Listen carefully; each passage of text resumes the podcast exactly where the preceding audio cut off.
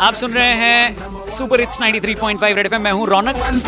हमारे साथ इस वक्त टेलीफोन लाइन पर नमस्कार, मैं हूँ doctor Akshit Tandon working as a cyber security professional director Hackershala and head training with cyber peace foundation sir thank you red FM से बात कर रहे हैं आप. चंडीगढ़ में जो हुआ वहाँ की यूनिवर्सिटी में एक लड़की पर आरोप लगाया जा रहा है कि ऐसा कुछ वीडियो बनाया गया फिर किसी लड़के को भेजा गया आप शायद उस लड़के को अरेस्ट भी कर लिया गया। पूरा केस आपने फॉलो किया होगा सर बहुत ही ज़्यादा अनफॉर्चुनेट है। कुछ ना कुछ ऐसे धमाके होते रहते हैं जो सबको समाज को और बच्चों को सबको झिझोड़ के रख देता है। शुरू से कहते आए डिजिटल डाइट का जो कंजम्पशन है वो बैलेंस होना बहुत ज़रूरी है। और अगर हम लोग जो अनहाइजीनिक डाइट है उसका कंजम्पशन बढ़ाएँगे तो ऐसे घटनाएँ बढ़ेंगी। अभी इसकी पूरी सच्चाई तो सामने नहीं आई है लेकिन इस तरह के रिवेंज पॉन और इस तरह के वीडियोस का वायरल होना ये कोई नई बात नहीं है। जी।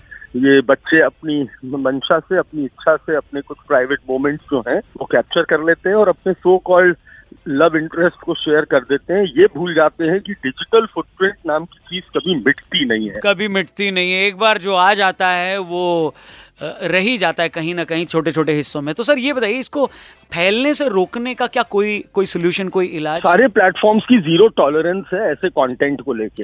एक समझदार और एक रिस्पॉन्सिबल डिजिटल नागरिक की हैसियत से हमें ऐसे कंटेंट को फॉरन रिपोर्ट कर देना चाहिए। और जैसे आप रिपोर्ट करते हैं ये इमीडिएटली प्लेटफॉर्म से डाउन और ब्लॉक हो जाता है। ये याद रखें कि ऐसे कंटेंट को शेयर करना भी कानूनन अपराध है। इसके खिलाफ बहुत सख्त सजाएँ और बहुत सख्त पेनल्टी का प्रावधान है। बल्कि मैं तो कहूँगा जो पॉन साइट्स होती हैं उनके अंदर भी एक रिपोर्ट अब्यूज फॉर्म होता है जिसके अंदर आप इमीडिएटली ऐसे कंटेंट जो आपकी कंसेंट के बिना डाले गए हैं जी। उनको इमीडिएटली ब्लॉक किया जा ब्लॉक किया जा सकता है। तो देखिए जनता के हाथ में ये एक बटन होता है। उस बटन को का इस्तेमाल करके हम ऐसी चीज़ों को वहीं रोक सकते हैं जहाँ पर क्या कहते हैं वो हम तक पहुँची हैं।